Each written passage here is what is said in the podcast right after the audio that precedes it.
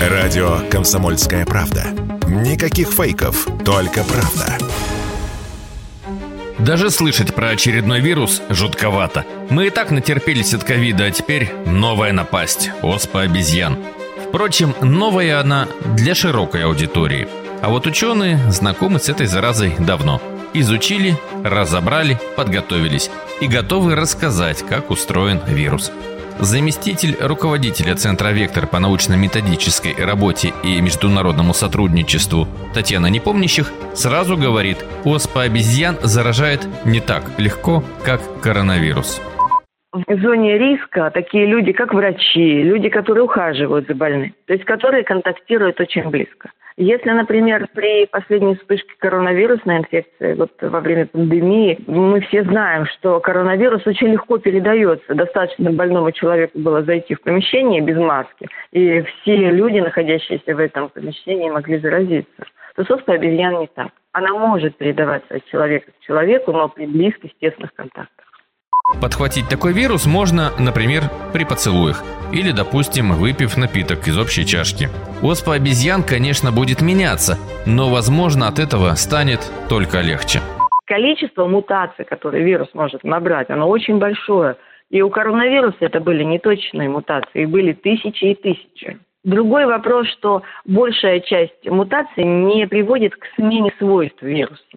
Какие-то мутации оказываются для вируса негативными, такие вирусные частицы погибают. А какие-то мутации могут дать вирусу преимущество. Преимущество это обычно для вирусных заболеваний это легче передаваться от одного организма к другому, чтобы заразить больше людей. Эволюционный вирус не нацелен на то, чтобы увеличивать свою летальность. Для него это невыгодно. Чем более э, летальность, тяжелыми проявлениями вирус появляется, таких людей легче изолируют, и такие штаммы вируса не получают распространения. Но и вирусу невыгодно убить хозяина. Все, особь погибла, ему дальше некуда передаваться. Само название этого вируса настораживает. Вспоминается болезнь, с которой человечество боролось до 1980 года. На самом деле оспа обезьян заметно отличается от своей жуткой подруги – натуральной оспы. Оспа обезьян протекает легче, как мы уже сказали, не так заразно. Она имеет гораздо более низкий коэффициент летальности. Он колеблется от одного и менее процентов для того варианта, который сейчас вызвал вспышки, до 10% для некоторых разновидностей вируса. Но главное отличие оспы обезьян от натуральной оспы то, что натуральная оспа передавалась только от человека к человеку и не имела природного резервуара среди животных. Никакие животные натуральной оспой не болели. А оспа обезьян она имеет достаточно широкий ряд животных, которых она поражает. Это не только обезьяны, это грызуны некоторых видов. Достаточно большой список животных. И в этом, наверное, главное отличие.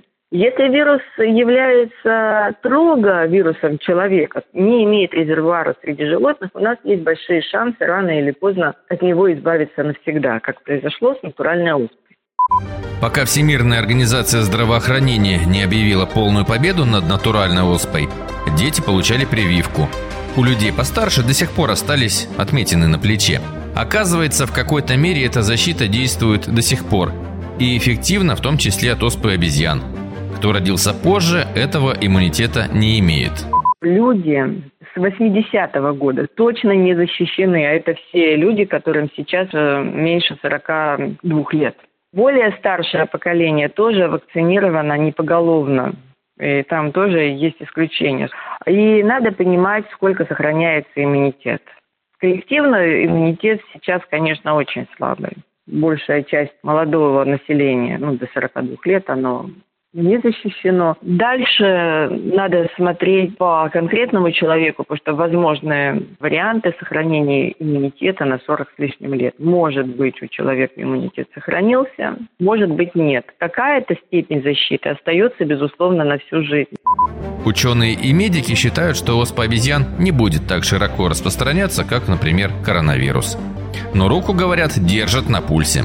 Вадим Алексеев, радио «Комсомольская правда», Новосибирск.